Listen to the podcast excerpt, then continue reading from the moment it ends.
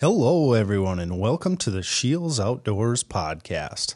My name is Mike Anderson, and today we're going to be talking about ice fishing, and we're going to offer a little bit of a blast from the past today. So, last year we had a virtual ice series where we were joined by Matt Johnson of the Clam Ice team, our pro staff Jason Mitchell, and Sam Sobey, where they offered a ton of great ice fishing information. So, we're just going to take a couple bits and pieces from this one, but we want to let you guys know that the full segments are on episode 21 and 22. So make sure to go back and check those out if you want a ton of great ice fishing information.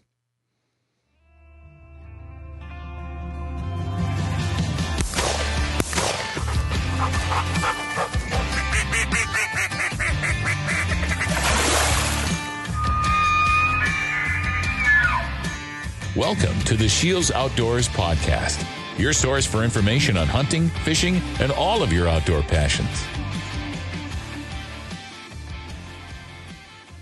All right, I'm going to combine two questions here with one. Um, this one's talking about for most jigging with any bait. Do you use just minnow heads? Do you use the full grub? Do you use the full minnow? And I'm going to kind of tie that into with the Tikka minnow. Um, the Tikka minnow question was, do you tip it with bait? So double face question. I, I know Matt, you got a tikka minnow in front of you. I think. Well, yeah. I mean, I was uh, tempted to eat it just here on camera. um, I fish it without bait a lot of times, and, and I'm generally not a big bait angler. I'm using plastics if I'm pan fishing or silkies and tikka minnows and spoons if I'm walleye fishing. And you know, this type of bait I think can get that impulse strike. You can work it in a manner to where walleyes want to come in and they want to crush it. You know, now I'm not saying you're not going to have those days where you know, your Vexilar is your mood indicator. When a fish comes up and they stop and put the brakes on and you watch that mark change, you may have to entice them with a piece of meat. But I'm always starting uh, any application, whether it's a tikka minnow, a spoon, uh, a plastic for a panfish, without bait.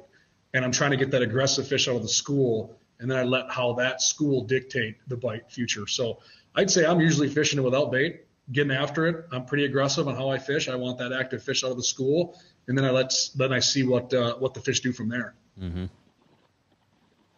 Yeah, I, th- I, think it depends on where you're at as far as when you're looking for fish, for example. You're just trying to cover a lot of water. Uh, not only are, are you making moves to cover that water, but you're also fishing so that you can cover water by pulling fish into you from further away. Okay, and so a lot of times. Um, when I'm looking for fish, I'm fishing aggressively, not just with my rod cadence as far as the stroke, but also, you know, going from hole to hole, spacing my holes apart. And I just want to find signs of life. I want to mark fish. I want something to stop me or slow me down. And what I find is when I'm the first person on those spots, when you're looking for fish and you're fishing new water and you're the first people, you know, first auger to drill over the top of those fish, you're going to get a few fish that meet you halfway that are just going to make you look good no matter what you do. Okay. And when you can fish aggressively, say when you can rip that uh, lure and then rip it again, and then a fish shows up and then bring it up six inches and bring it up another six inches. And by the time it gets you, just boom, you know, the rod tip just loads up. You don't need bait on that type of a bite. That, that, you know, just it, it, when you get that acceleration, you get that fish to rise in the water column. By the time they get to you, they're so wound up that they just eat it. Okay. Now, after you wear out your welcome, you catch those easy fish, you catch those fish that make you look good. Well, guess what? If you're going to stay in that same spot and pick over what's left, you might have to bob that treble hook. You might have to slow it down. You might get that fish to raise hard and then stall. And then you might get them three inches and they're nose to nose with it. And you know what? It's like I can't catch fish on a slip bobber without live bait, right?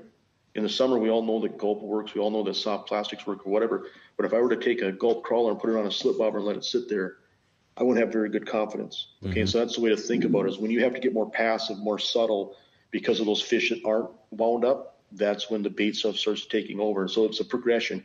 You start out maybe no bait, you catch those fish, or you or you find the fish with no bait by fishing that way. And then you wear out your welcome, and then to catch a few more, you might have to have a minnow head. And guess what? You get to where you can't get fish to lift on that anymore, and pretty soon you're you know, you're getting some on a dead stick. And so that's kind of the progression, the spectrum from aggressive to passive. If that makes any sense. Very good. When you're looking at the, the contour maps, what are you guys looking for on new body water? If I was to say, hey, the Sandhills, Nebraska got this really hot, you know, farm pond going on. You got to go knock on this person's door, but they're going to let you in there. It has been graphed, you know, 15 years ago. What do you guys look for on those?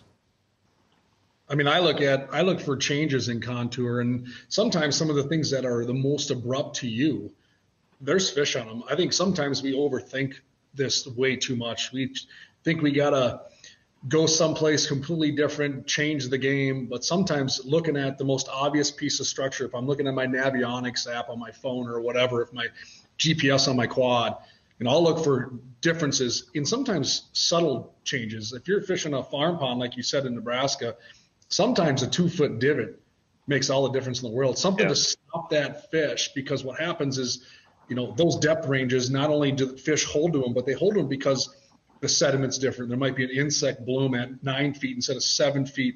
And we've seen it so many times where I'm catching fish in one spot, my buddy's 10 yards away, not catching nothing. And the differences could be in depth. So I'm looking at that sort of stuff. You know, I'm doing, I'm really doing my research. Jason made a great point earlier in this presentation about going to your DNR website mm-hmm. and doing the research. If I want to catch bluegills, I want to go to a lake that's got good bluegills in it. So if I can take away some of that guesswork ahead of time by checking out the DNR website and looking at the gill nets and some of those things, some of the research that they've done, I can alleviate that that right away. And biggest thing too is doing your homework the day before you hit the ice. I mean, I'm not telling anybody to go back to school by any means. Well, some of us have done enough of that, but you can plan your day of fishing before you hit the ice. The worst thing you want to do is pull up to the edge of that ice uh, and look out there and go, "What am I going to do today? Uh, where should I start? Oh boy, I mean, I better do that stuff the night before. And we have these tools in our literally in our pockets. You know, I have one in my pocket right now called a cell phone, uh, where I can literally sit and look at that app the night before. Jason and I can sit down over a burger uh, the night before we go fishing, or even that morning at, at you know when we're when we're talking and do the homework, do the research, and hit the ice and be ready and prepared. That's something I think too many anglers do not do. They go out there, they look at the big group of fish houses, and they go, I'm going to go by them. They must be catching them. But I'm telling you, as a guide in the metro area of Minnesota, that's never where the best fish are. That's never where the biggest fish are. And if you're going to sit and put by those people, you better be ready to catch fish at windows of time, and that's it. Otherwise, you're staring at your Vexilar. Get off the beaten path, do it on your own, and don't be afraid to cut holes. Auger, they're efficient nowadays. Don't be afraid to cut holes. Don't be complacent. You wouldn't throw an anchor uh, on, in the boat and make the same cast 400 times in a row for five hours. Why would you do it through the ice? So yep. mobility, get up after it and chase them down. What are you guys' ice tactics for walleye? And we'll just well, talk about the upper Midwest. Yeah, I'll start. I, I think no matter what time of year, be the hunter and be the first person to find fish. Okay. Uh, it doesn't matter what time of year, they're a lot easier to catch when uh, you're the first person on them. Okay. By the time a crowd gathers, the bite's over. Okay. By the time you see 10 pickups idling over seven feet of water on a great walleye bite where they bit last week, I can guarantee you they're not going to bite this week. Okay. And so don't chase reports. Uh, find fish. You know, you're going to strike out at times. You know, you're going to, you know, check some spots that disappoint you. But uh, to get a, to get the best fishing, you got to be the hunter. You got to be the first person on spots. I, I, I can't stress that enough.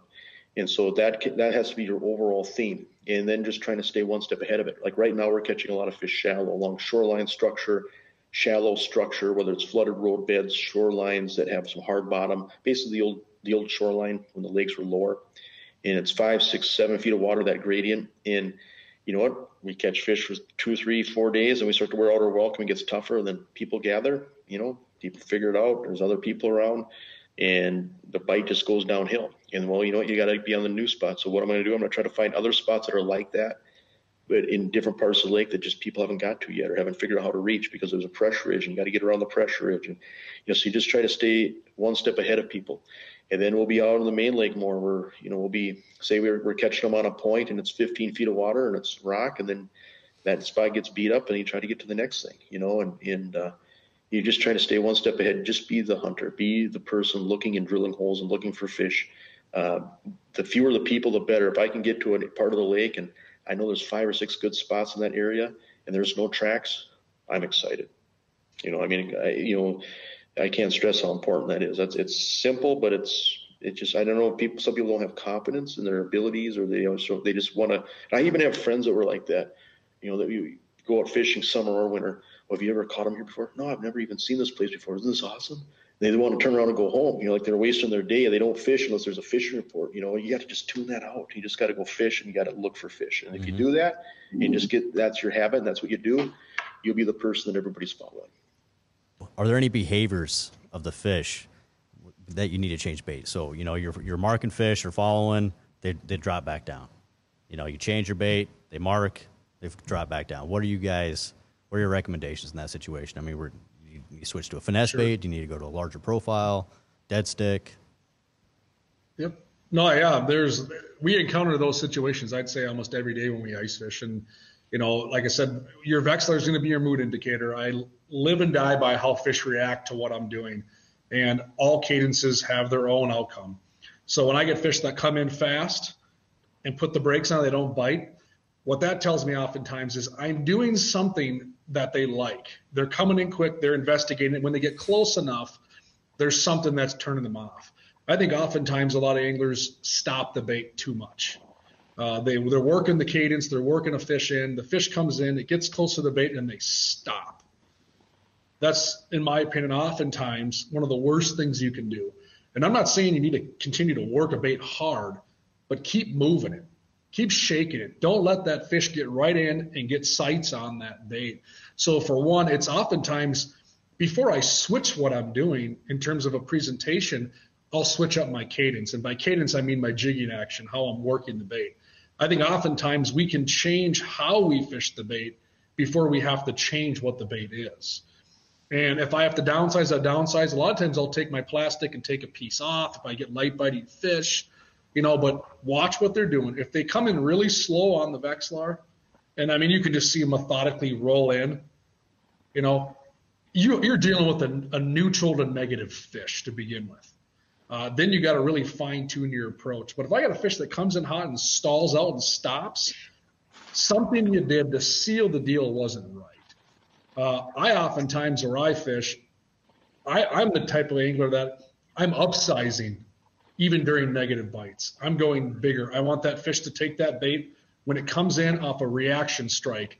I'm not the type of angler oftentimes that's going to sit there holding my hand as slow as I can to finesse that fish to bite. I'll move to a new spot or I'll switch holes. I'll drop down and get that first fish to bite.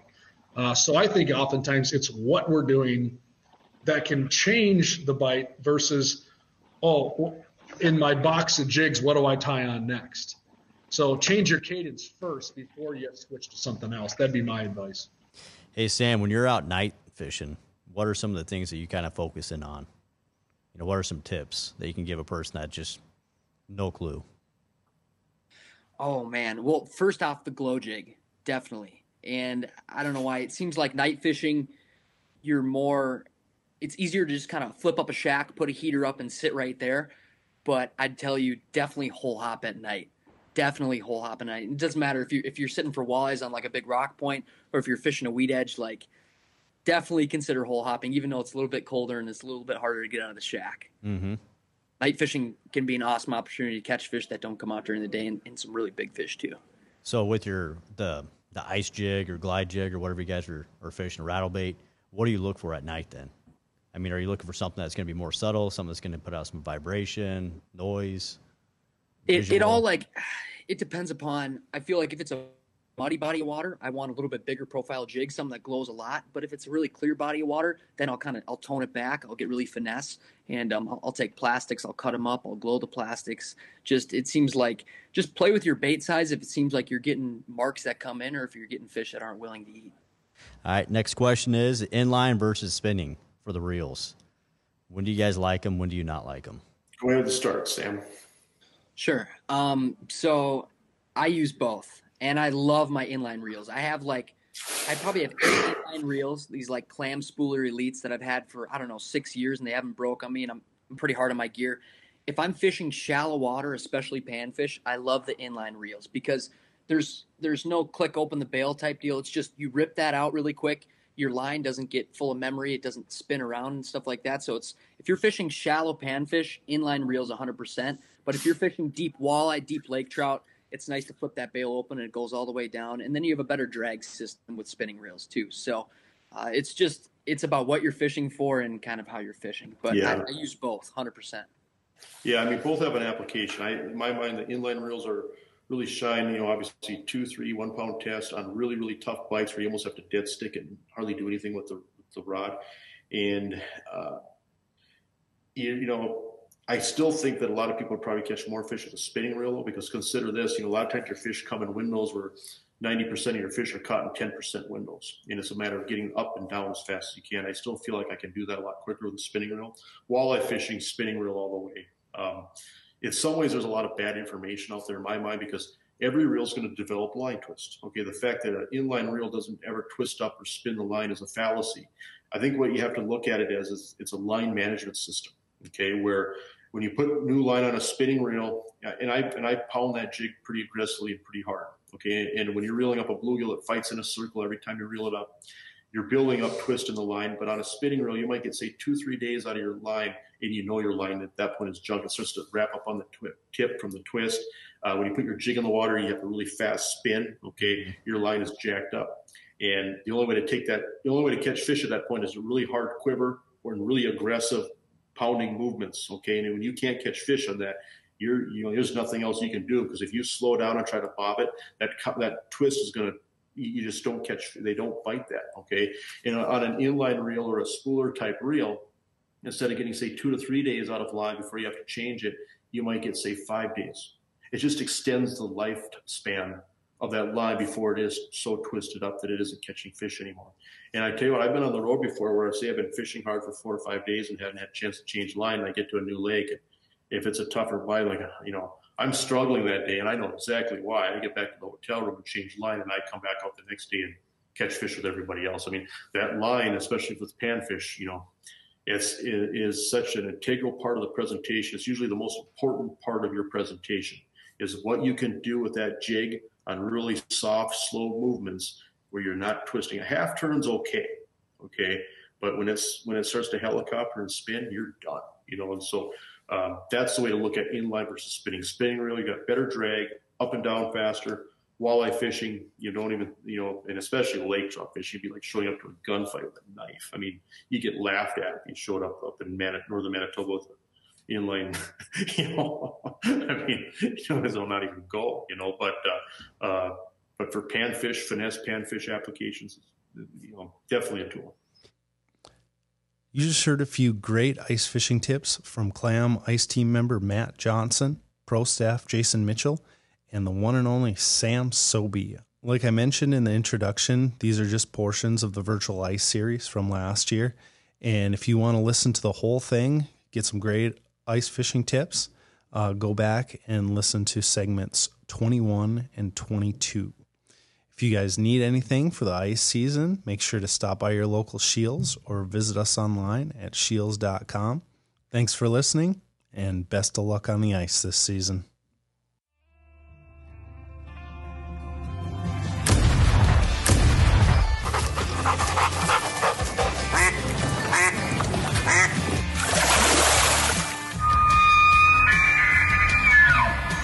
Thank you for listening to the Scheels Outdoors Podcast.